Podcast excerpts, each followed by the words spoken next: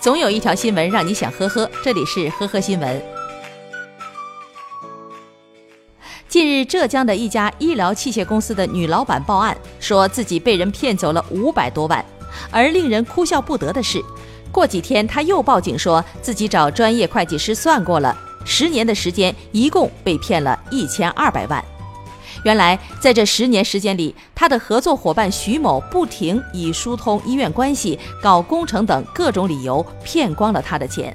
然而，直到被抓的时候，徐某的所有资产只剩下一辆分期付款的轿车和七万元存款，其他全部被他挥霍一空。被抓后，徐某数次感叹说：“这个钱怎么会这么好骗呢？”不过，这真不是一句玩笑话。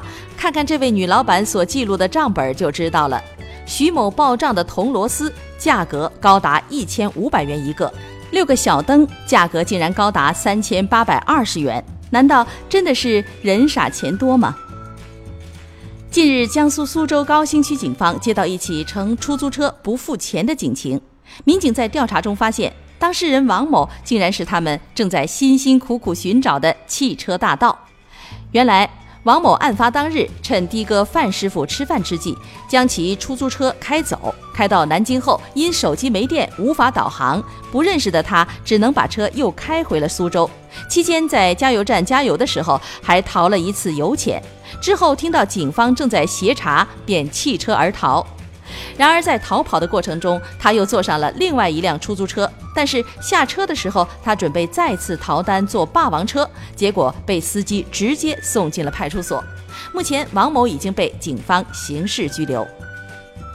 近日，深圳的一名外卖小哥爆料说，当地的一家餐厅的工作人员拿着一个快餐盒，先是到蹲厕的下水道盛脏水，接着又用快餐盒装了剩饭。最后还在客户的汤中加自来水，还扬言说要把加了这些料的外卖送给顾客吃。相关部门的执法人员找到这名员工以后，员工解释称自己因为出餐慢耽误了时间，与一名外卖小哥发生了口角，为泄愤拍摄了这些视频。但是实际上这份外卖是已经取消的，并没有送给顾客。目前相关部门正在做进一步的调查。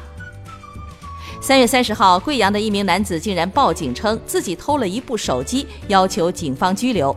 警方觉得事情很蹊跷，询问以后得知手机是同事主动借给他的。